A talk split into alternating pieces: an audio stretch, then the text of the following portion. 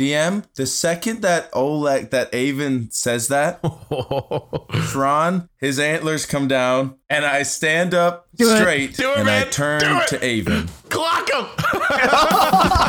We're gonna set it off.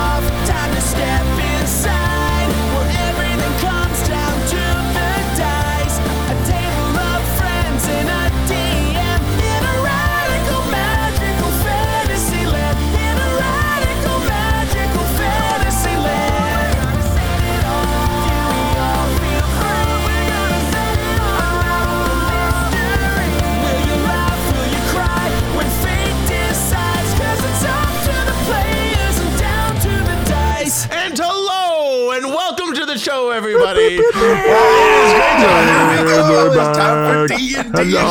It's time for D and D. What? It's time for D and D. It's time for D&D. D&D. What is- Hi, everyone. My name is Adam. I'll be your host and your DM this evening. And exactly, yeah, we'll start off just by introducing our sick uh, assembly of cast uh, and actors. Here we go. I'll start with Dan Summer. Hey, Dead Summer. I play Conroy Kane. Hardling Bat Rig. Nice. Uh, next, but not least, we have Ryan Tunney. Hey, I play Goran. Officially still pending. We're gonna stick with that last name. yes. Here, Lovable Orc and Paladin. Nice. Okay. Lovable was still pending on that too. Yeah, that's we- that's a hard maybe. and I love him. I think about him every night. Uh, and now we Uh-huh. have Jake Joseph.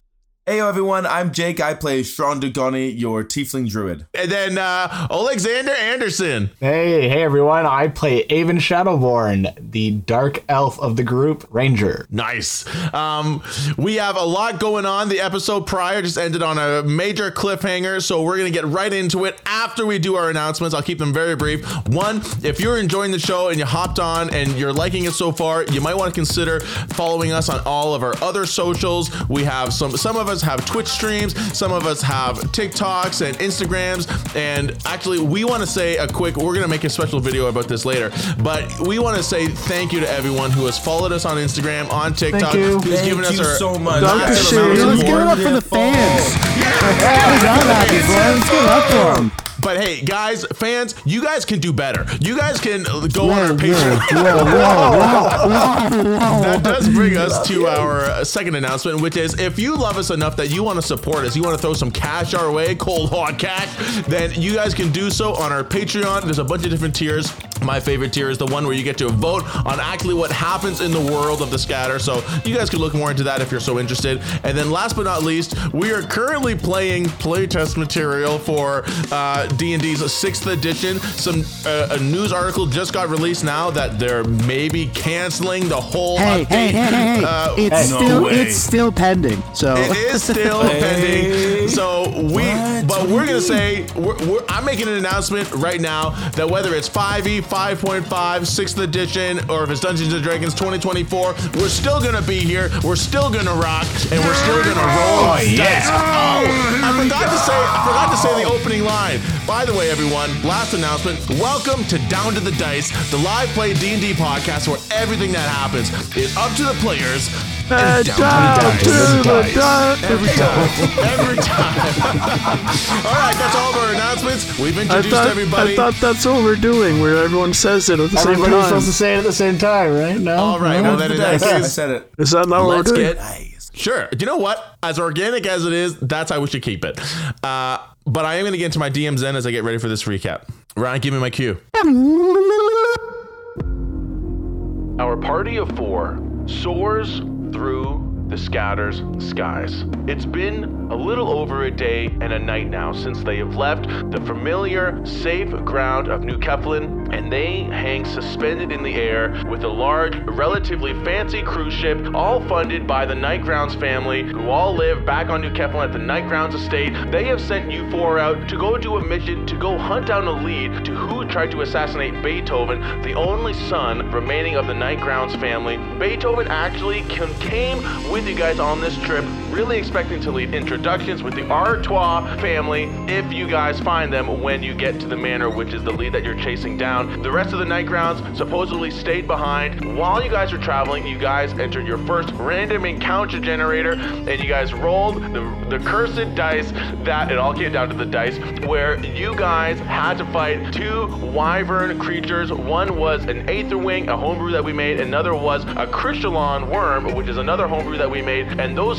stat blocks can be available in like our cheapest tier of our Patreon. You can go check it out. Um, Oh, and I also want to apologize. I realized halfway through the episode last time, I started calling it a crystallon worm, but it was actually a crystallon worm. So if you're looking for it, that's what you should type in the search bar.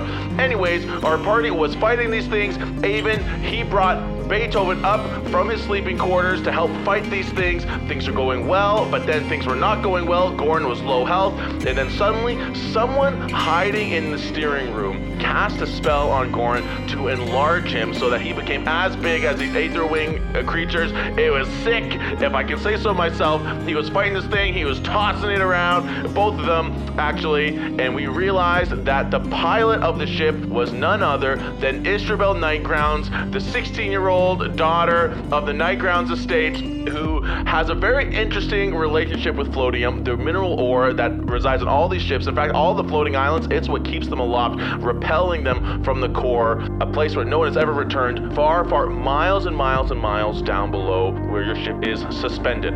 The fight seemed to go well after Gorn was enlarged. However, the Crystallon did manage to release one last attack, which Avon successfully dodged, but Beethoven was just totally pummeled with all these sharp uh, shrapnel shards of crystal that have embedded in his chest. That is where you guys are beginning your session today. Beethoven has just collapsed, his head cooked up on a weird angle against the desk. Istrabel has run up to him, she's crouched down. Avon, you get a sense of deja vu as you see Beethoven gasping for air with something sharp protruding from his chest. He looks up at you, and his last line was, Avon, it always seems like I have the worst luck. The cutscene animation with the little skip button fades away. All your A and B and your X and Y buttons show up on the screen. Your stamina bar. You are now playing. The cutscene has ended. Shran, Conroy, Avon, Goran, what happens next is up to you and down to the dice. What do you guys do? Beethoven is gasping for air. Boy.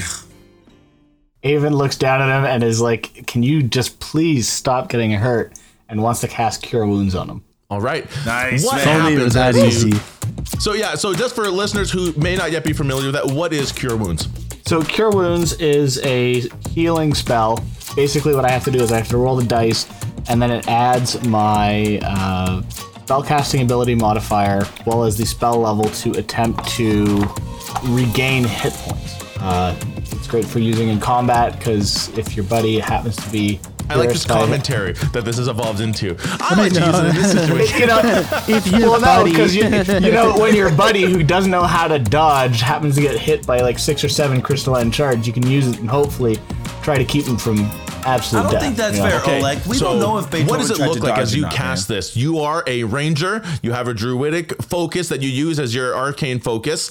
Um, So a- a- Avon's gonna uh, reach reach up to his the totem that he has of his tree and, and holding on to it, and he kind of reaches down and he tries to imbue the power of like life and good that he has within him that he was taught from the druids. It kind of stuck, but not qu- not quite hmm. enough to be considered a quote unquote druid. nah, he failed the, at We the believe in academy. you, man. That's what happened. All right, Avon. First, I must ask you: You were woken up in the middle of the night. Did you bring your arcane focus with you? I never take it off. Okay, good to know. I actually don't take off the armor or the clothes either. I sleep sleep in bed fully Well, clothed. I guess you were meditating. I guess it makes sense. Half, uh, elves can do that. All right. You reach up. You feel this focus under your shirt, this piece of wooden bark. You kneel down. You put your hand on Beethoven's chest. And as you kneel down, you feel the power of Gaia or the power of nature resonate in your hand just as easily as ever. You go to put your hand on Beethoven's chest, making sure not to touch the crystals and cause him further pain. And as you do, you're realizing how close to death he is as his skin is getting paler by the minute and his, his breath is becoming fainter and fainter. You put your hand on his chest, and the moment your hand touches his chest, you feel the magic cease in your body. What? There's this as the magic just recoils from your hand and it goes way back into your left hand, all the way back. It just recedes, and you still feel it in your focus. But as long as your hand is on Beethoven, you try to push the magic through, and nothing happens. And you are stunned for a moment. And Istrabel looks up, crouched beside Beethoven. She looks up at you and says, tears in her eyes. And she says, Why isn't anything happening? I look to see if either of the other guys are near me. Yeah, DM, What's when I going hear her shrieking, I think absolutely. I think you guys are naturally walking up there. I start pushing Um, people past, and Goran's running up the stairs now. Two stepping it. Boom, boom, boom. Okay, you're actually you, you don't need to climb any stairs. You're on the main deck already. You Yeah, we're just all run there. back to it. I He run runs down the stairs stairs and then he runs back just up to run stairs. back up. And you have so much pent up energy. You're doing sprints up and down these stairs. Zoomies. hey DM, I would. Sorry, uh, Ryan, go ahead, bud. Uh, I just want to say, like, I get in the room if I hear her shrieking. So, yeah, I'll end it there, but I'm in the room now. Actually, if he were to see Beethoven on the ground and Istrabel freaking out, Goran's most likely smart enough to put two and two together that something's wrong. So he's going to jump down with um, Con, or not Conroy, Avon and try and maybe try to do some magic as well. DM, Okay. Yeah. I have a question. Are you going to make me do like a medicine arcana check to try and figure out so, if these gems are doing anything to my magic or. You gotta make me do that, You- right? Do you want to? Okay. You're not gonna make me play the game. No, no, I don't know because Make me- I'm putting two and two together, saying, okay, this these shrapnel's probably preventing my spells, but I don't know if Avon would be able to put two and two together to realize that the shrapnel's probably preventing the spells. All right. In this moment, actually, yeah, okay, that's fine. You can roll, and whatever you want to roll will may glean you different information. So Can I can I help him on whatever he rolls? Yeah. Do you want to try to heal him with some magic, or do you want to help him with his roll? Because that would be an investigation or some kind of check. You have to do one or the Well- other.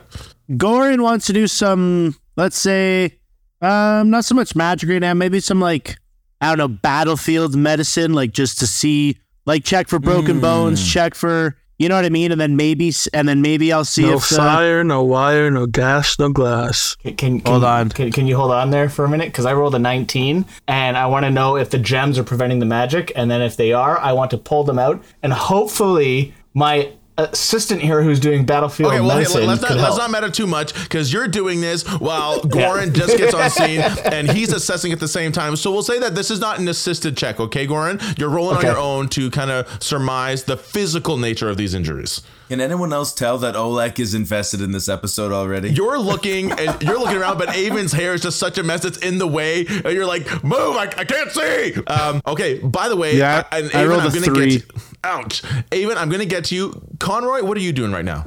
Oh, and, and by the way, I will clarify. Now that the Aether Wing is dead, your fear is gone of the of large flying creatures. This this fear is abated for now. Is the I know one of them one of the like bodies fell off or something. Is is any of the body either of the bodies on the ship or have they are they gone? You don't see any bodies on the ship. However, you do understand the gravitational nature of floatium. There is a chance that it that this body is being towed in the gravitational force field of this ship, but it would be below deck. Or sorry, it would be outside the ship, kind of underneath the ship.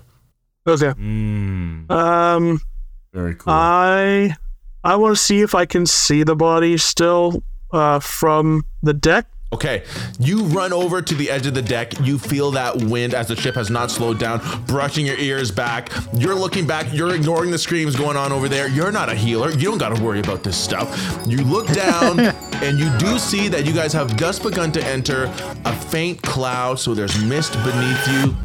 You don't see anything down there, but you kind of feel like with your ardling clawed hands and the gravity on this ship, you might just be able to climb on the outside of the bottom of this ship to take a better look. Shran, by the way, what are you doing right now? Well, when the episode ended, DM, I was running furiously back to my barracks to get some of my gear because I didn't have any. And when I come back up with, with some of my items in, in my arms, I come up still thinking that that Crystallon wing worm is is around, and I say, "All right, what's going on? Where is it? What what happened?" Okay, so Shran appears on deck. He's back at the front entrance of the ship. So 40 feet away, you see everyone. At first, you see Goran's tall body just beginning to crouch down where this room has been shattered and broken. Everyone seems to be crowded there. Conroy is at the edge of the ship. Looks like he's trying to like throw up because he's leaning over the edge, contemplating something dangerous. and you you shout that. Avon, you roll a 19. Remind me again what it is you're trying to find out. I'm Remind doing a listeners, me- I know. I'm doing a medicine check to try and determine whether the crystals are inhibiting the healing powers that I'm attempting to infuse into them. Okay, I would. Unless you'd rather me use Arcana, in that case, it would be a 16. Okay, well, I'll let you choose, man. You know what? Let's do the Arcana because I think it might it might glean more into the crystals than medicine would. Okay, you gingerly rest your fingertips against these crystal shards, using your ranger in tuneness with er, the earth to try to glean something from this. With a 16, that's pretty good. You sense they are, they do have some residual magic in them, but you don't, you can't say with 100% confidence that this is what has prevented your healing spell to take place. Okay. Beethoven's breath gets even quicker. Istrabel begins to shake him. She goes, Beethoven, hold on, hold on. We, we, she looks up at you and she says, we got to get these things out of him. And she begins to reach for one of the crystals. And Beethoven s- smack squeals hand away. in pain. And, ah, stop, Istrabel. Can I can I grab her hand off? Yeah, you reach down. Okay, uh, yeah, you don't even have to roll for that. You just grab her. You accidentally hit all the crystals. No, actually, you. Graze them. He's dead. Great job, Gordon. but you grab her arm. Yeah, I grab her arm and I look at her and then kind of motion towards um, Avon, just say, "Let him think." Uh, I I Give me a look at persuasion check. Her. Okay. Good. Who me? Yeah. I say it with the utmost intimidation. You can do you kidding. can use intimidation if you want. Okay. Oh, that's a seven, not a one. Okay, we're okay. um, seven plus persuasion. You said so nine. Okay. She doesn't look convinced. She wants to get involved, and she's actively pulling against your grip, but your your Goran still pending. You easily I just stand up and their like bare with her. arms. so and from, then- from the outside looking, it looks like a little kid going grocery shopping with their parent, you know, because you're so tall. Um, And as I'm walking with her, I just say, "I know you want to help, but let him think." As I'm just walking her away from her brother. Now, when I when Avon looks up, does he see Shran? uh, I mean, yeah, Shran's shouting. I'll, I'll give it to you. Okay. Uh, I I see Shran. I say and I and I shout back and I'm like, "Do you have your medical kit? Yeah. And get Who is over it? here." And I run up, DM, uh, and I and I run up, and I, you know, slide on my knees. Out of the way! Out of the way! And I and I, oh my algae! And I and I grab the last of my algae. I'm chewing it in my mouth uh, as fast as I can. Move it! And I and I, uh, what the hell happened to this guy? I, I look at. DM, would I know? Do I recognize these crystals? Like I was obviously aware that of the crystallon worm, Okay. um, and I'm familiar with floatium to a degree. I'm not really used to taking arrows out of people, but I probably know that ripping arrows out of people is very dangerous. Would I know anything about floatium, the way it affects people if it touches their? their So this blood? isn't floatium. These are crystal shards. Um, they do contain faint magical properties, but nothing that is directly affecting you guys right now. Um, you know that a regular like magical healing, these crystals would get pushed out as your body heals, and if you have a medical kit, and let's just stipulate because you have the medic feat, you're familiar enough with like wounds like this that you've picked up in your backstory that you could properly assess this. I won't make you roll for that. Perfect. Okay, thank you, DM. I I gingerly start working and I apply my healer feat and I bring Beethoven still unconscious to one HP. Okay, as so- my feet says I am able to do. Okay. He's he's not technically unconscious. Um but you try to stabilize him in, Just in let some him have way. it. Let him have it. You go and you begin to do all the things that you need to do. You apply pressure and you take these crystals out and for some reason the bleeding does Come not on. the bleeding will not stop. The blood seems to be getting in his wounds, just continues to pool, is getting thinner and thinner. And it, it is soaking. Um, well, he's not wearing anything. It's just soaking down onto the deck below. Istrabel is nearing a panic, and There he is a moment- Yep.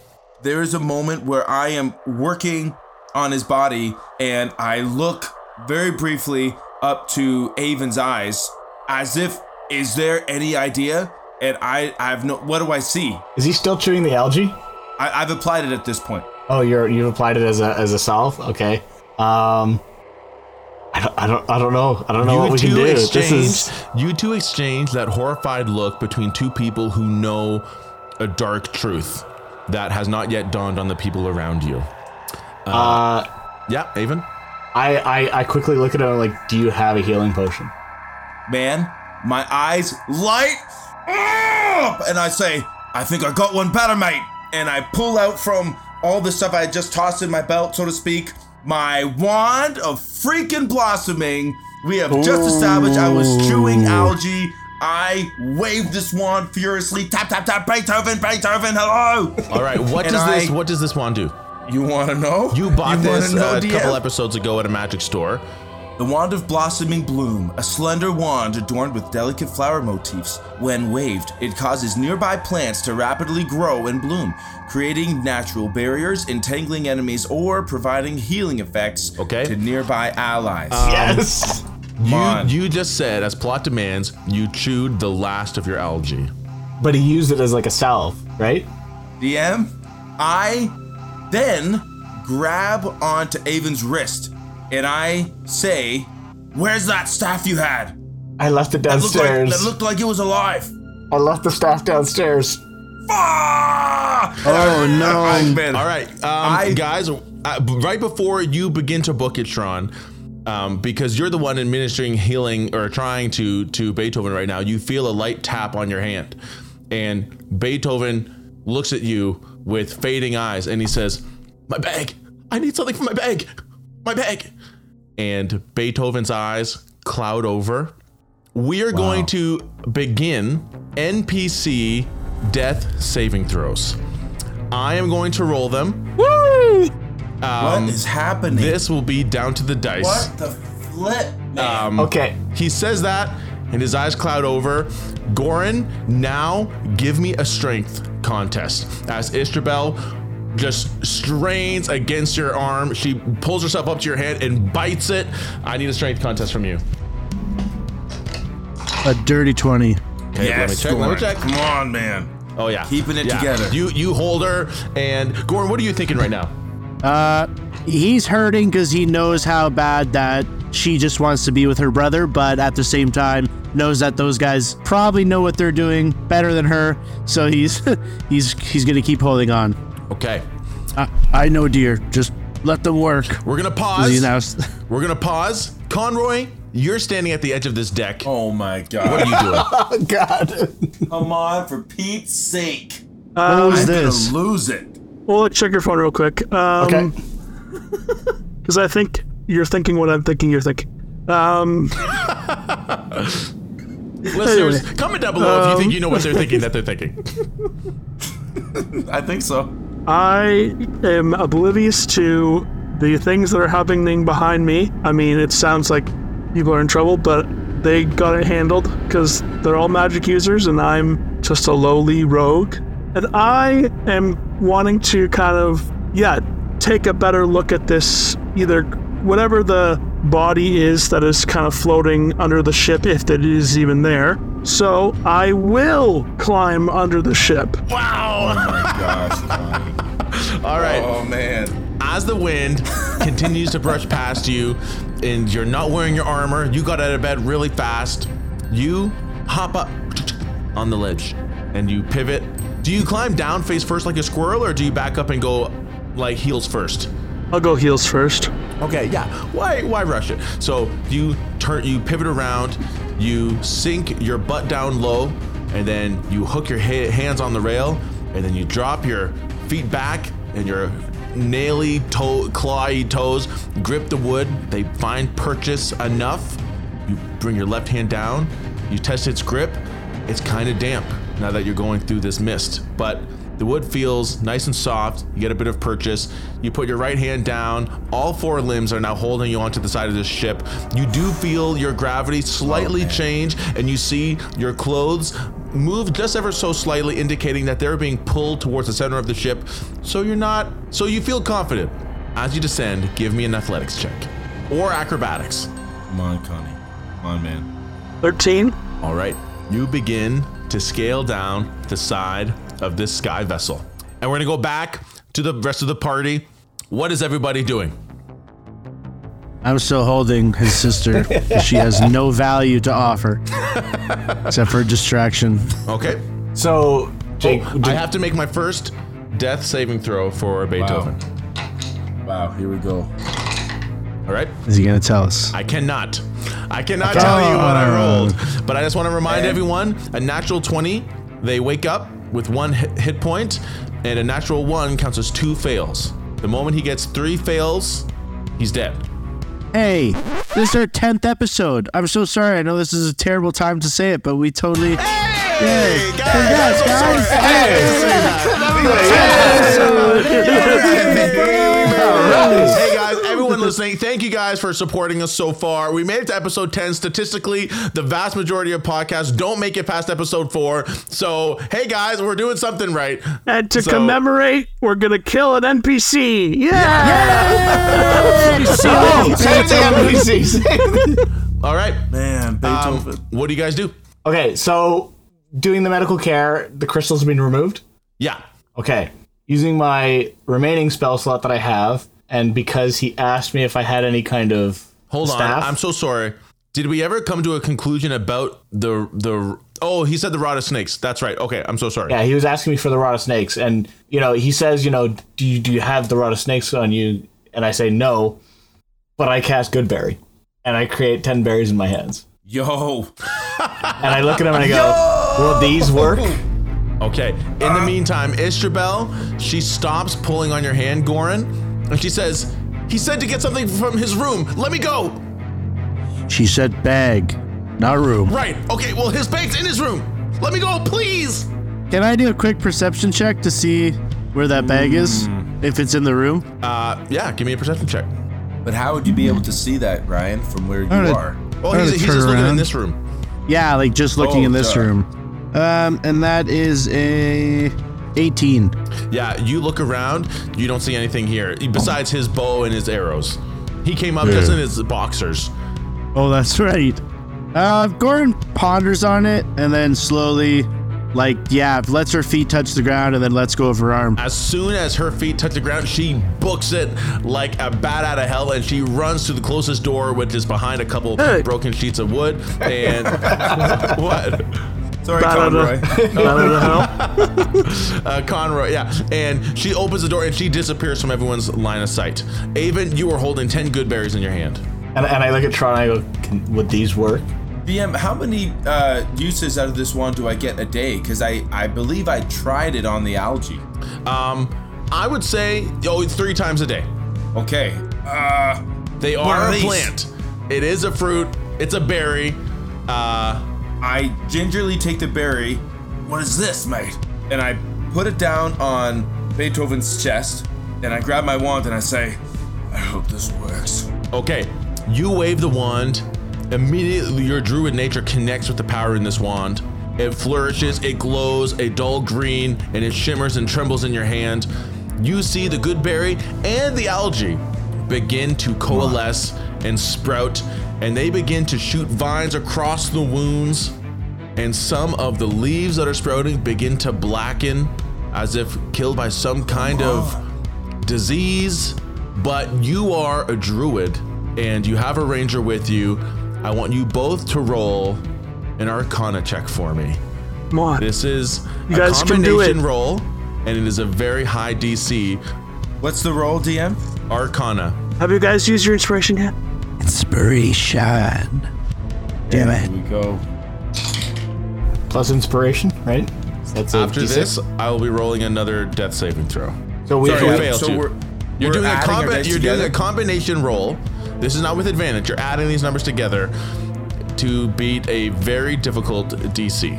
And can can we add the inspiration die to it as well? Then? Your inspiration would replace what you roll. If you don't like what you rolled, you can re-roll. Is what inspiration does. How do you have inspiration? I don't know. Dan was just saying that I have inspir- that's inspiration. No, I I, don't know. I, don't- I'm pretty sure. and had inspiration. Oh, okay, never mind then. Okay. Oh, I, I, thought. use my inspiration. Oh, thank God. Okay. Sorry, I thought everyone had it. I guess it was just me and me and Tron, baby. Kana A. I didn't mean for this to take so long, guys. I'm sorry. No, no, that's fine. 19. This is great. 19, 19. guys. Avon, what I did got you get? I got a 13. All right, you guys beat my DC of 25. All right. All right. Yes. The vines begin to rot inside the wound, and for a moment you feel fear, but you push more magical energy into this rod, and the new vines begin to sprout and cover up the darkness. And now you see them actually shoot deep underneath Beethoven's bare skin, and you see them begin, these vines begin to sprout in his other wounds as these vines begin to sprout and seal these wounds. Um, Beethoven, I'm gonna roll one sec. Beethoven just rolled a nat 20. Yes! Gangster at it. No way. Beethoven, Oh. Beethoven Psych. settles. His breathing finally begins to slow. You see his chest fill with air, collapse, and there's a moment of silence. We're gonna cut to Conroy. Conroy, you are climbing oh, underneath man. the ship. Wow. What are you doing? I'm gonna lose my mind. So as I'm climbing underneath, is the carcass of one of the monsters there? Give me a perception check. Uh, um, a nine. Nine. You look, but you're not quite. You you can see straight down. You dare not look down, but you can almost see completely underneath the ship, but not quite. You don't see anything. Okay. Uh, then I will climb back up. Okay. You begin to climb back up. It is mistier than ever. Give me another athletics check. Or acrobatics? Yep. Uh, 15. All right. Yeah, you make your you feel a little discouraged and you begin to make your way up.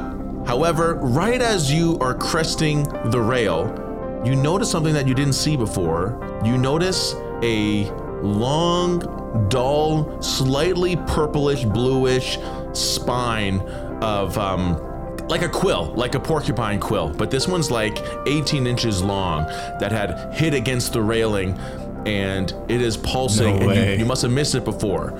As you climb up, you see it lying there against the railing. Uh, duh, like, is there is there like a safe place I can pick it up? Like, I'm assuming just the end is like sharp. So it is sharp like a saber, but towards like the sharp end, the last six inches have very small, um, like fish hooks, like reverse hooks on it. Um, very nasty if you if you get stabbed with this thing because it would do more damage as you pull it out. But the last bottom six inches is dull and it looks kind of modeled as if this is where it came out of the Aether Wing's tail. Right. I will pick it up from the base. Okay. You now have in your possession an Aether Wing quill. Wait. Um, I- That's pretty neat. I will send Nice, you a man. description of that Sick. item soon. That's really Just write down that it is magical. Um, all right, back to the rest of the party as Connor just, hey, wow, sick. You guys are there. There's a moment of silence when you hear footsteps as the door barges or bangs open and Isabel comes running in with a knapsack, a leather bag, and she comes and she skids to the floor and she says, "We gotta help him, please!" And she sh- shoves the bag into Avon's hands. She says, "You gotta do something. There's something in there that can save his life." I look at her and I'm like, he's coming to. Please calm down. And she, what? And she looks down. She sees the vines sprouted out across his chest, and and she, her eyes flutter, and she she passes out, and she's gonna fall unless somebody catches her. I have a bag in my hand. Please tell me if somebody can catch her. He Uh, passes I'll out. catch her. okay, Goran just goes and uh, you know what? Athletics check or dexterity Easy check. peasy. Dexterity check. Dex, please. Uh, just add straight Dex. Come on, Goran, you got it, man. Uh, a 15. All right, yeah, that's good. you catch it, and then you you gotta stoop down and lay her on the ground. You guys are suddenly surrounded with complete silence. Man, I cannot believe he brought Beethoven back. I know, That was that is scary. awesome. And I was Dan, nervous. I thought you was toast, man. Because man, like no one could help you. You're like, hey. No, man, I, I'd be fine. I'd be fine. As a, You'd be fine. see, I have a question though for you, Dan. Would the frightened effect have occurred to you if you ran into the creature on the other side, even if it's dead?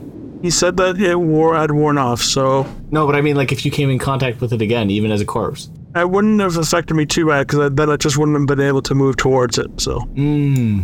There is a moment of stunned silence as Goran just catches Istrabel's body, lays her down. Now, two Nightgrounds lie on the deck of the shattered room. There's a moment of stillness.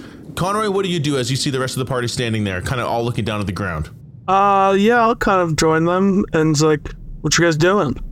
While I put her down, can I grab the wheel just to make sure that we're going in the right spot? Oh, jeez, I don't know if didn't that. even I don't know if that really. that. Yeah, I don't know if that really matters, but it just crossed my mind now. So Goran's gonna grab the wheel.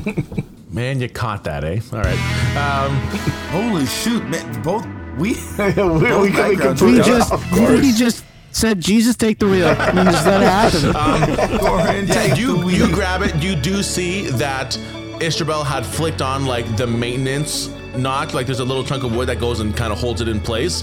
It's not perfect, but it keeps it relatively on course. Okay, Yeah, so it is stabilized. It's kind of on cruise control right now. I still grab it. I flip off that that board and I grab the wheel. Okay. Goran has the wheel. Okay. You're all safe Hey. now, baby. You know how to drive that thing, Goran? Absolutely. Been doing it ten years now. Really? Oh yeah, I love driving these ships. I have one of my own actually, but I don't have any funky name like you have. Well, you, you're holding out on me. Oh no, it's just my carrier ship. All right. Is everybody okay? I'd say we're relatively good as Goran looks around the room, except for those two on the ground. Ron gets up from his kneeling position and he looks over at Connie and he uh kind of gets up to his feet and he kind of reaches out a hand to pull Avon up. Haven stands with him. Yeah, You're right, mate? That was quick thinking. it was a very close call. I'm just glad that they were glad it worked. What is this thing? Uh, oh, DM, are there any good berries left? Yeah, there's nine left. Oh, you only use one. Okay, I, I hand him one of them. Dude, so that mind can- if I have one of those? Does and reach like the dad tax? He just reaches his hand back, try and get one. Okay, yeah, I, I yeah I, I I hand you one. Yeah, so you can have. I eat it. DM, how much health does this give me? Because I am hurt. It gives you one health point and it makes you feel very full. Ah. Okay, I'll take take one. I'll take one. Okay, mark that down as you now have only eight left. Sorry, Sean. DM, Sean pockets the good berry uh, if he can without squishing it. You don't have any good berries. You used it to save Beethoven's life. Oh, sorry. I thought Avon just gave me one. Uh, yeah, I gave him another one. Oh, so I'm that sorry. puts Okay, me down yeah, to seven. great. You you pocket Uh, it. I look at him and I say, but it only is good for 24 hours. Well, I Good hope to to have a sleep by then. Well, Goran, guys, can we take two minutes, have a bit of a family meeting, team huddle, all that? No, I we're, we're here anyways. Yeah, we're all here. Yeah. All right, guys. I'm glad we're all okay. Some of us took our lickings there. Goran, you were sick. It was awesome. Am I the only one who thinks that the two Nightgrounds on this ship are a freaking liability? I mean, it was already bad with one, but now to see that the second one's came on, I can't imagine what her dad's gonna think. A- Avon kind of scratches the back of his head. He's like, "Did I not tell you guys that I invited her to come along?" You what? I thought it was instructed that she stayed. DM, the second that Olek, that Avon says that, Shran, for a second, Do it, man. his antlers Do come down, Clock him. and I stand up straight, and I turn to Avon. And Shran Dagani says, What? You invited her up here? Well, I mean, you remember how upset she was when she left. I mean, it would have been worse to have left her there like that. Ivan, she was upset because I told her that it was not in front of you. I told her it was not safe to have her on a sky vessel. you should know that when I say things like that, I mean it. When she cast a spell with me, my freaking high end piece of floatium died like that. You didn't tell us It's that. a miracle that she did not drop us out of the sky today when she cast whatever she did on you, Goran. And I look at I look at Avon like, bet you regret your decision now. And Goran, it was your idea to bring the We're still driving. Mm. it was my idea for what? to bring Beethoven when I said he should stay here. Uh, if I remember correctly, he had a compelling argument about why he should be on this ship. Well, I hope you can come up with a better one why they're here now when we gotta explain this if you testing. I let go of the wheel and turn around. Are you talking to me? As soon as he does, I'm gonna go up and grab it. yeah, I turn. I let go of the wheel and turn around. Are you talking to me, Shran? Are your ears working, mate? Who do you think I'm talking to? That should not be me. As I kind of chest him, raise my chest at him, Hey, you're not the only one who can get some size on you, mate. and I don't really like your tone right now, Shran. guys, guys, I have no explaining to do to. What? oh, uh, look, I'm alive. we and you guys turn to see a shaky, a very trembling Beethoven pushing himself up to his feet, hand resting on the desk, leaning on it. Ow, it hurts. I I kind of slide an arm under him to prop him up, and I want to like excuse the two of us to carry him downstairs to his Okay. bed. Wait, Beethoven, Yes, clear something up for me. sure, Goran. How'd you get access to this ship? It's a night ground ship.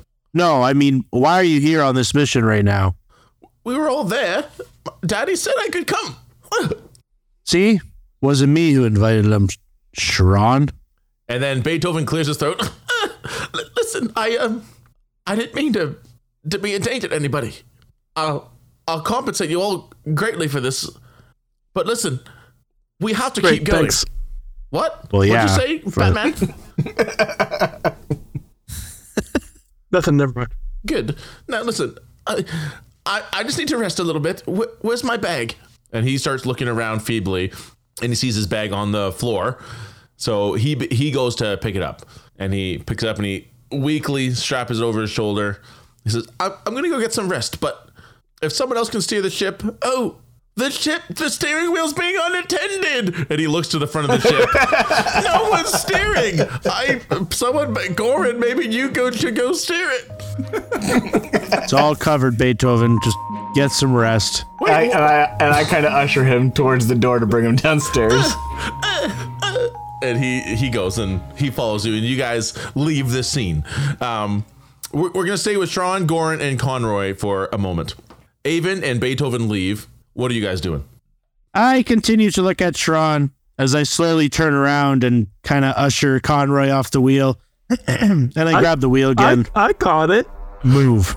You're you're not upset with me. I know, but steering the ship will calm me down. Okay, uh, at least. Please move. I I move. and I grab it again. You two go take rest. I'll take first watch. I'll come get one of you when it's my turn. You know where you're going? I have a good idea. Good night. Better be. I don't say that, but I want to say that. then do it! Say it! Say it! all right This is your best chance now because Goran's weak. I pushed Goran. No, just kidding. I uh, I I approach Goran. Listen, mate. I'm looking out for you too. I, I don't think you and me can either fly. I don't even know if Conroy can, right? Well, I mean, I'm I'm flying now. No, you know what I mean. If this ship were to fall, I know you didn't know, but if Istra, when she casts spells, something might happen to the floatium we're using to, like, look beneath you, mate. There's no ground underneath us. Well, I think it's We- best to drop both of them off now. Where? If they're that big of liabilities, are you in the room, Conroy? Oh Haven't yeah, you are. Oh yeah, my bad, What's my bad, what's my up with this attitude towards Conrad? I've done nothing. He's just the We middle need- we party getting yelled at. we need in-game therapist Um. So okay, actually, we'll go back. So you say where? Um. Well, good question, actually. But if they're that big liabilities, it's really not safe to have them here. I don't mind Beethoven, but that magic Istrabel has seems to be potentially dangerous. Ron kind of just takes a second. Do you do you know something, Shran? Listen, mate. I put my hand on on your shoulder, Goran, and I cast Cure Wounds. It's my last spell. Hmm. And uh, it's gonna be a D8 plus my wisdom. Wow. Okay. Roll. Yeah. Just checking on my wisdom here.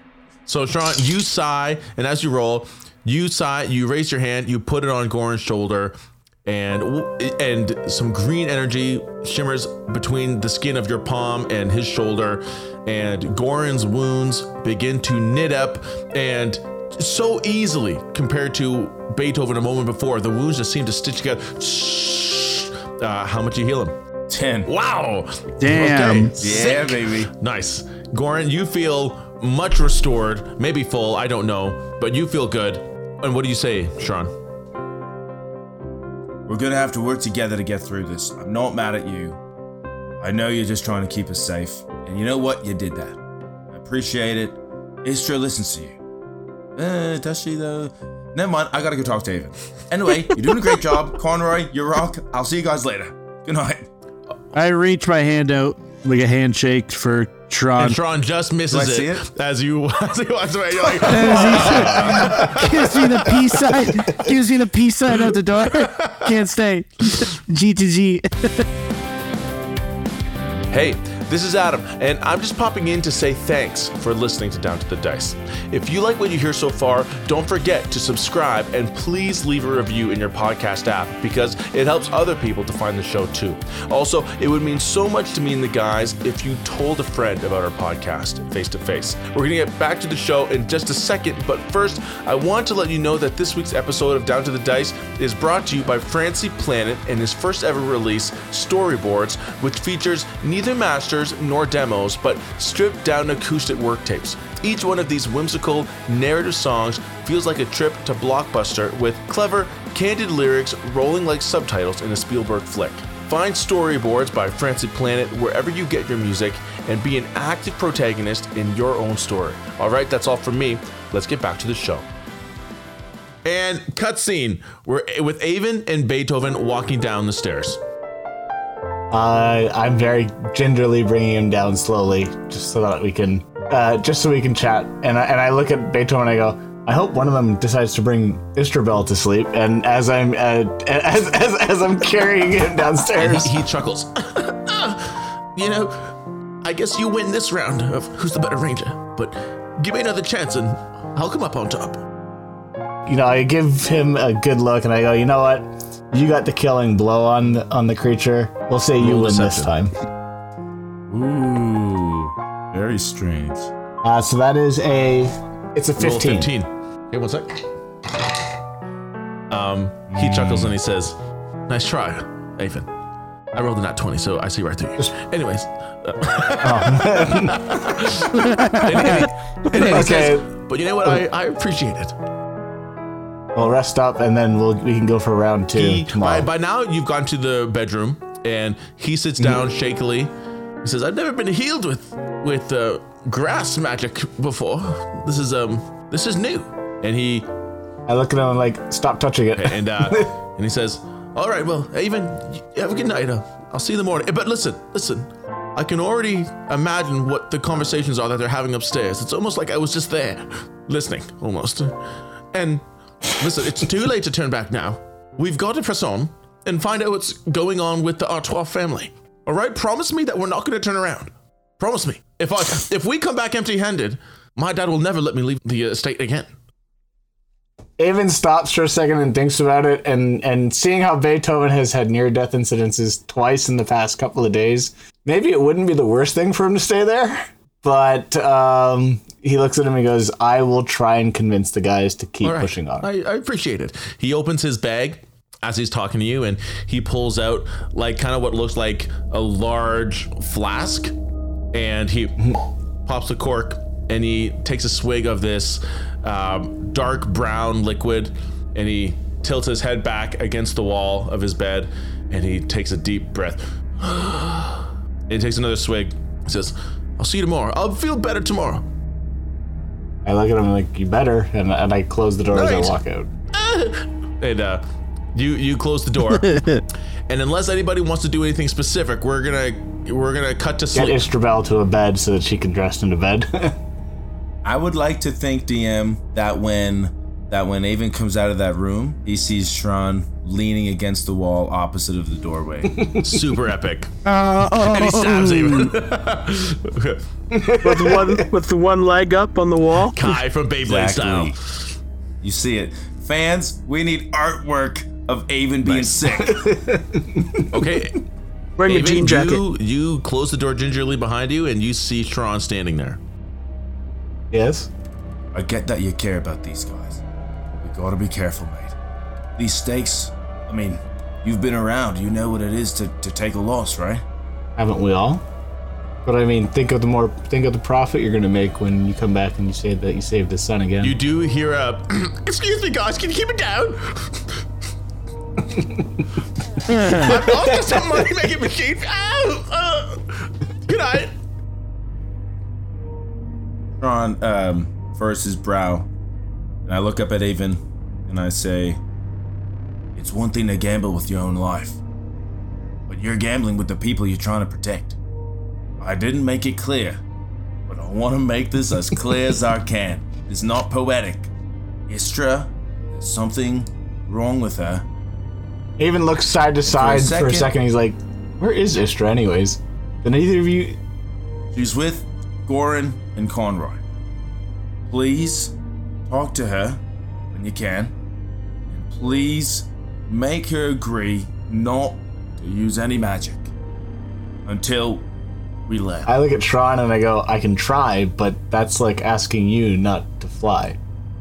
No, that's not the same thing because you are the reason she's here. I can try and convince her, but mag- Well, I can try to keep us all ma- alive. magic to a wizard is the same as breathing. So I mean, You do hear a dull thud against the wall. I'll tr- I'll you try. hear a dull thud against the wall. Guys, seriously, you're trying to sleep and the show's got to progress.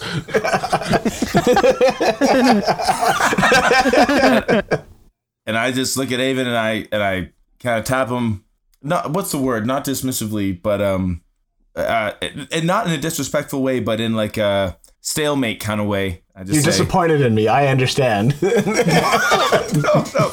and son, no, no, no. And I just I just say, good night, Avon. And I and I go to my room. Hey, is there an extra room around here? The thing broke my door down. As the night finally settles down, and over the course of the rest of this night, Goran, you do your shift. Connor, you, you go to bed. Someone replaces Goran throughout the night. You guys have moved Istrabel off to the side. We'll even just say, for convenience sake, Goran, you step aside for a moment to bring her to her bedroom. She's safer and, and kind of like snuggled away. You have a good six hours as everyone's recovering. It's relatively quiet. There are a couple servants on board who begin tidying up. They're making food, but it's still technically nighttime right now. As you guys enjoy this time of rest, you all get a full rest in. Sick. Yes. Thank you, DM. But the strands of fate that connect you all, you guys don't see this, but they begin to shimmer as a new power begins to fill your bodies. And all of you It's time. I can feel level it. up to level two. yes, finally, yes. time. Rapid fire we are going to as each of you has some time alone in their in their bedrooms we are going to rapid fire and if you guys just want to make up on the spot what uh, how you guys level up or what explains your increase of skill and abilities. And we're going to start with avon. Avon you finally make it to your room. How do you level up? Avon makes it to his room and the blinds are closed, everything's shut, uh, and you know it's a dark room, and he feels a little apprehensive walking into it. But he goes in and he sits down to rest for the evening. Uh, and what he's gonna do is he goes and he does his meditation, and when he meditates, he falls into a deep trance, and he feels as though he's walking throughout the ship. And he's walking down to the very bottom of the ship, and he sees a door, and that door has a red light glowing underneath it. And as he approaches it, and opens the door. Black figure standing and it just rushes towards him and becomes part of him. And he wakes up right away, and then he suddenly feels energy coursing through his vein, like he's stronger for some reason and doesn't understand. Let me ask you a couple questions about this, Olek. Is that all right? Go, go for it. Is this Yeah, the first time go something like it. this has happened to Olek, uh, to Avon? Avon saw, if you saw the prologue, Available the prologue Patreon. in the Patreon, yeah, uh, he he encountered oh, a Patreon. red wall, which seemed to have so so many enshrouded figures on the other side, and he doesn't know what it means, but he had he knows that there's something tied to him about this, and this kind of event might be something that he needs to follow up with, especially considering he doesn't really know all of his origin. Okay. When you meditate, are you sitting? You lying down? What are you doing? Just just sitting in in a chair next to the bed. Just Okay. I will. St- I will add to this if you allow me. go for it. You see a large humanoid f- uh, silhouette on the other side of this red vision. They rush towards you, and the first point of contact is your chest. And as you open your eyes and you're back in your room, you realize that your chest is burning. As you look down, your druidic focus is uh, smoldering hot against your skin. What do you do? Okay. Uh I grab it and look for something to soak it in to try and cool it. Um, you go down and you grab it and you pull it away and you you of snap the necklace off like they do so easily in movies, but it's very hard to do in real life. You snap it and you look at it, and as soon as you look back at it again, it's completely normal.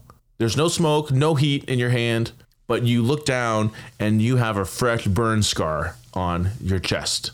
Now is it like a ha- is it like a handprint? Is it like No, it's like a perfect imprint of your of your bark. of the of the okay. Moving on. I love that. Goran, how about you? That was sick. Um, I walk down to my room, kick off my last boot, and place my shield and sword against the wall. Uh, Goran sits down in the middle of the room, like kneels down, um, and begins to pray. Uh, he calls upon Solaris, um, again reflecting on the day and realizing that his little standoff with Shran was not his character, but more so his ego showing, which he doesn't like to do. And I would like, no, I don't know if I want Solaris to come. do it. Do it. And I Let's go into Shran's room. Let's test it. No, no, do it. Do whatever you yeah, want. Do he whatever prays. He prays uh, upon Solaris and asks for forgiveness for acting out of character and not going against his oath, but going against who he truly wants to be. Um, and there, I would like almost like as if Goran was like praying, kneeling, um, like a big flash of light to come from his window as he looks up and he just sees like a glowing silhouette. Still not going to reveal who Solaris is, but kind of like lifts him up to rise, and this beam comes and shoots at Goran and lifts him up off the ground, and he falls to the he falls back to his feet, and he is now level two. Wow. Some more powers. All right. So as you as you can I embellish this or do you want me to leave it? Nope, you can It do it. looks like Goran's just got like a rave going on in his Yeah. room. Yeah, he- under the door, just some lights. As you kneel, Goran, no more. Yeah. As you kneel and you lie prostrate, you put your head to the floor, bowing in reverence and repentance, and then the, you notice this brightness. You look up and there is a soft light shining through the window, and you do see silhouetted in front of you some kind of outline in the light, and it puts one hand under your head and gently lifts up your chin and brings you up to stand to your feet, but you also feel a hand grip your left shoulder where your tattoo is. And you feel a slight uh, tingling, almost like a burning sensation, but not quite, as he pulls you up to your feet and you actually feel it like feel like someone's pulling to your to your feet, and then you rise up more and you begin to levitate on the ground, o- over the ground. And you know what? That's it. And then as you come back down to rest on the ground, you glance down at your tattoo, which other paladins have to tattoo more. But for a moment, you see that there is more to the tattoo. There's the black tattoo ink, but there is like a glowing sigil that continues the tattoo for a moment, and it's it's slightly different than what you expect, and then it fades, and you feel like you're level two. All right, Conroy, how do you level up? I want to find a. Surely there's like a paper and like a quill and maybe even like an envelope on the ship. Sure, yeah, it's a fancy ship. So I want to write uh, a letter to a friend slash kind of mentor. So I'll just kind of say what I write. So, dear Randick, it's been it's been too long since we've last seen each other, and since we've gone our separate ways. Now that I'm kind of adventuring on my own, I realize that I'm missing your guidance and teachings. I've fell unconscious once already and uh, faced two dragon-like beings and was unable to find the the courage uh, amidst that. Uh, I tried to um, yeah, I tried to kind of channel your abilities or channel your rogueness, but fell short. So any any words of encouragement would be much appreciated. Please write back to, and I give like where the, like the Nightgrounds estate is uh, in Newcastle, and yeah, kind of detail that. Hope all is well. Uh, say hi to Thea for me, your friend. Uh, what's my name again? Conroy. Damn, Conroy. Just lost in it. Lost in it. Did anyone else just get like a real feeling like, oh wow, like Conroy's got a backstory. Like Oh, yeah. yeah. yeah. clearly, yeah. my character means nothing. and like so as i'm writing this out um i kind of am remembering just the the time that i did spend spend with randek and he he was a rogue or is a rogue as well and he kind of like essentially taught me to be a rogue so as i'm kind of thinking back on this i do kind of gain a bit more just a slightly a bit more confidence and kind of remember some of his teachings and Back to basics. yeah, that's how that's how I learned. Like, oh yeah, there's that thing I can do called cunning action, and yeah, that's how. oh, I should have been doing this all along. um, I love it. As you kind of go back to basics and, and you just meditate, you begin he- almost like hearing his voice in your head as you just think about the many lessons that he taught you. You go, oh man, I, I could have done this. And you're really just self analyzing and self critiquing. And you don't have the luxuries of some of these other characters who have deities and, and visions. With the rogue, it all comes down to you your self discipline, your self refinement, and you just sit on the edge of your bed, just thinking through every twitch fiber reaction that you've done over the last two days. And you reflect, how can I sharpen this?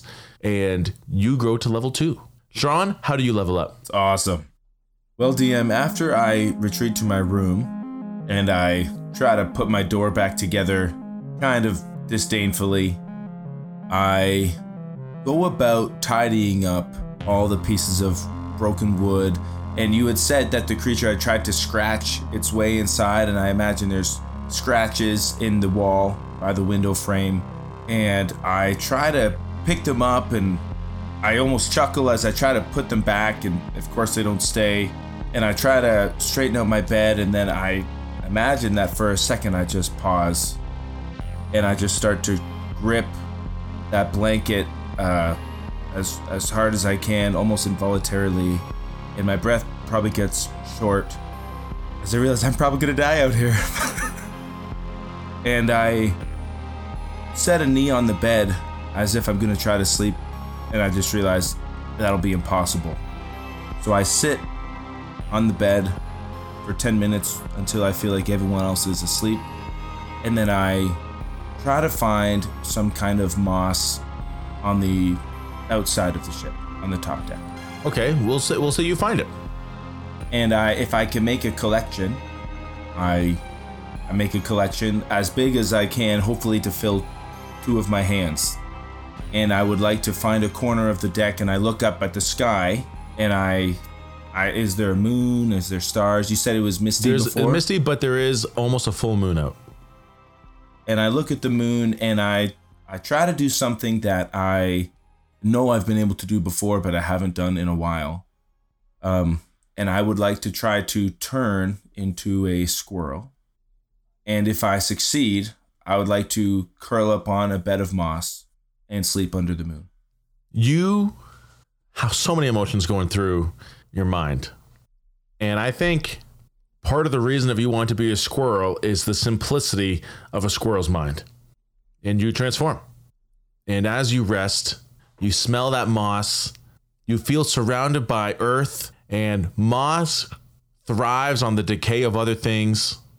And a part of you feels like you resonate with that feeling where there's danger and, and death all around you, but yet you will survive. And even in your squirrel form, you become a swole squirrel and you level up. Awesome. All right. Wow.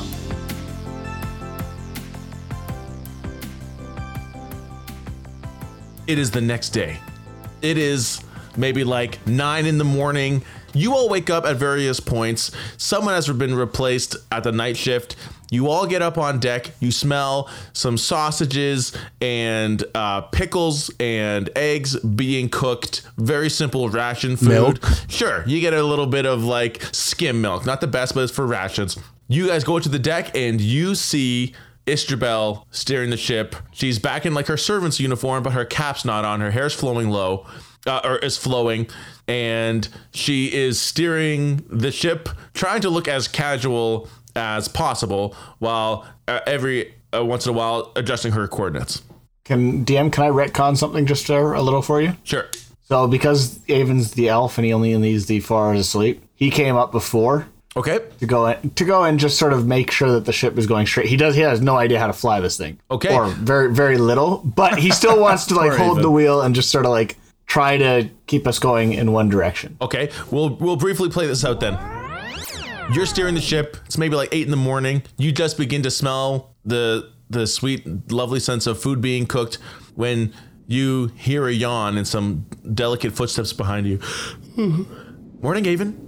And you have turned, and it's Istrabel, and she's just buttoning up the last of her overcoat, um, part of the servant's uniform.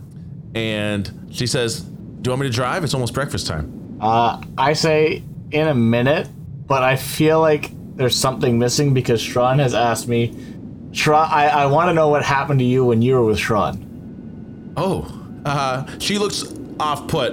Um, she looks like she instantly regrets coming up here, and you can tell instantly she thought that maybe you would be her like safe haven amidst, amidst this very odd Safe haven? Safe haven, yes, in, in the aftermath of last night.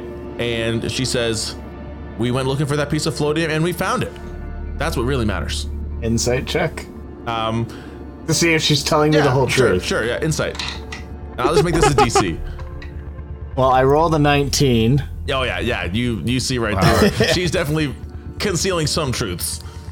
And did something happen which has made Shran never want you to ride with him anymore? And she kind of pales and then reddens, and she says, "I used some magic to help get the the floatium in the net." And she shrugs and she says, "For some reason, when I used my magic on that floatium, I felt this like weird, kind of like shock go through my body, and then the next thing I know, we're falling out of the sky. I can't explain it. I don't know if there's a correlation. All I know is that if I hadn't caught that floatium, we might be dead right now. So I just, I just look at her like kind of like taking it all in, and Avon Avon just says like, "Did you tell this to Shran?" Well, I kind of fell out of the ship and lost consciousness, and then and he saved my life.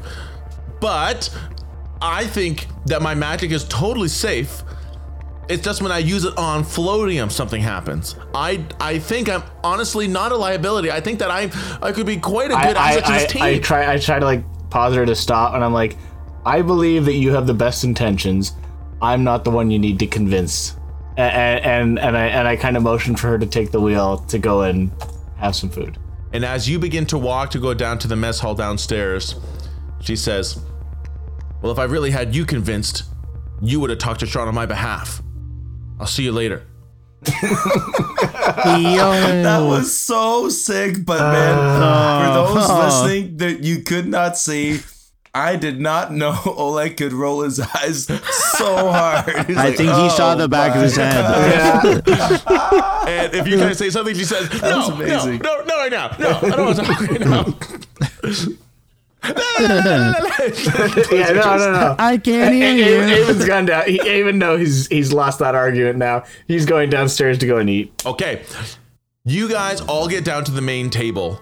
You guys are all well rested. You feel great. You all kind of look at each other and say, "Yo, level two. Yo, nice. Level two. Yo, me too. Sick." And- We're all flexing. Yeah, you're, you're all looking great. And breakfast is brought down to you guys. Beethoven's actually at the mess hall with you guys. He joins you moments after, and he looks much better. Yeah, Does he does he look level Nice. two or no? uh, no. I'm stuck in NPC's uh, uh, track, and uh, he he sits down. He still puts his hands to his chest, ugh, but he definitely looks like he's got some of his swagger back. And he just grabs a bunch of sausages and he begins to eat. And he he says, "Morning, guys. Looks like the adventure's about to resume as usual, right?" Beethoven, you look way better. You look so much better, mate. Thanks. Uh, all I had to do was uh, get some rest, I guess. I'm glad to see you back uh, ship shape. And then suddenly it looks like you guys are about to have some more awesome roleplay when suddenly uh, a trumpet or some kind of how, horn sound, whatever that was, rings out. You guys all instantly recognize it as, "Hey, we have reached our destination. We have reached our destination. We are we are descending." Nice. You guys actually all, as you look around, you feel the gravity in the room begin to shift as the ship is beginning to be brought down onto land. The floating of the ship is now overpowered by the gravity of whatever skyland you're approaching and you begin to kind of feel that sway you all watch like the water in your glasses kind of adjust for a second and then it stabilizes again and we're just going to fast track to you guys have landed the ship Nice. you guys all get to the deck as the ship lands. And as you get up onto the deck, you see trees rising high above you, tall, towering pine trees and red oaks that go up 50, 60, 70 feet, large trunks. And you guys are landing in a clearing. At least it looks like it ought to be a clearing, but even this clearing has looks like it's relatively overgrown. The atmosphere of this Skyland is a little dim. It is daytime, but there's a thick amount of clouds, mottled clouds surrounding this place. So pure sunlight doesn't really get through. It's bright, but there's no direct sunlight in this place. As you guys land, who who goes to begin their uh, making their way to the Artois Manor? A- Avon will want to, but before he does, he turns to both Istrabel and Beethoven and says, "You two are staying on the ship." Istrabel, um, Istrabel uh, doesn't say uh, anything, mm. but Beethoven says, "What? But I'm feeling better now. You, you're gonna need me to make introductions." Makes a point. He does. As Goran's drinking milk and eating. Wait, are, is everybody in the mess Oh, hall? we're now. I guess we're up. You brought up your above. milk to the top of the deck. Then my yeah, my plate of food. I, I look at Beethoven and I say, "Let us scout first to see if there is a welcoming party, and if there is, we will come back and grab you." Who are we here to meet? Obviously, the Artois family. You know, Stella, he was a stand up guy until they tried to kill me. And, anyways, um, but then besides that, um, you know, his whole family should be here. You guys are supposed to chase down leads. You guys are still going to do that, right? Of course we are. Hey guys, I I know last night we had our, had our rough patches, but I do think the whole reason why we felt like Beethoven, why Beethoven ended up being here, was because we need someone to introduce us. There's these people don't. There's a possibility these guys don't even know that Stella was was uh was a bad guy. You know what I mean? Like really, we have this letter from King Futescent, and we're gonna deliver. Hey, someone in your family's dead. I- I think Beethoven, maybe even Istra too, should Well, come with us. Well, naturally, I should Load go. I I'm the most say. sanguine of all of us by a, by a long shot. It's settled. I'm going with you guys, and I'll let someone else take the lead, but I'll uh, hang in the back, and uh, you guys can keep me safe, and I'll keep you guys safe. That's how it goes. Well, I I I pause and I kind of uh, like half gesture to reach out to you know that gesture when you reach out to someone, but just to kind of let them know like you're you're Addressing them? it's a pseudo gesture. And I make that to Avon. I say I might not to rub you the wrong way. Like I I want to hear your opinion on this. I just think like this is this is this is the part we actually need him for, isn't it? It's true, but Beethoven, you're, st- makes a you're still recovering, Beethoven. You should really stay here and get well before. Well, he can stand by me. I'll keep him safe. I like that idea. I, I'm a top notch ranger and uh, a really good archer. So good shot. So It's settled. Stick with me. All right. The five of you kind of let down the ramp. You guys all get out of the ship. Istrabel stays behind with the, the rest of the staff. And you guys begin hiking down this long, winding trail surrounded by trees and forest. And now that you're surrounded by these trees, a canopy kind of overcomes you. And it's still daylight, but it is not as bright as, as if you're out on the hills. You walk through these trees and you come to another clearing where you see a rising set of gently rolling hills, and perched on top of some of these hills, you are looking at the Artois estate. Except there's no smoke coming out of the chimney, there's no lights of torches coming out of the windows, and as you approach, you see that some of the windows are left open, swinging in the light breeze. The double doors, one of them is open, and you see a few crows settled on the top, and you hear an unsettling. I look back over to uh, Beethoven and I say, "We may not need your introduction." Doesn't seem like there's anybody here. Man. And guys, get ready to enter your first down to the dice dungeon. Ah, ah. It's dungeon time, baby. Hey, this is Adam, and I want to say thanks again for listening to Down to the Dice. If you like what you hear, please do not forget to subscribe, leave a review in your podcast app, and tell a friend about the show too.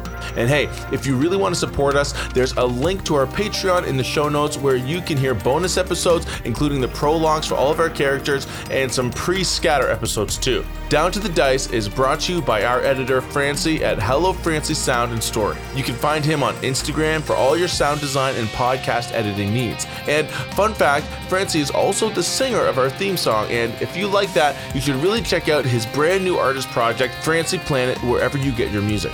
Finally, speaking of music, our show's tunes are composed by our very own Jake Joseph, who plays Shran Degoni, with some exceptions, whose credits can be found in the show notes too. Alright, that's all from me. Thanks again for listening to Down to the Dice. Let's roll that outro music.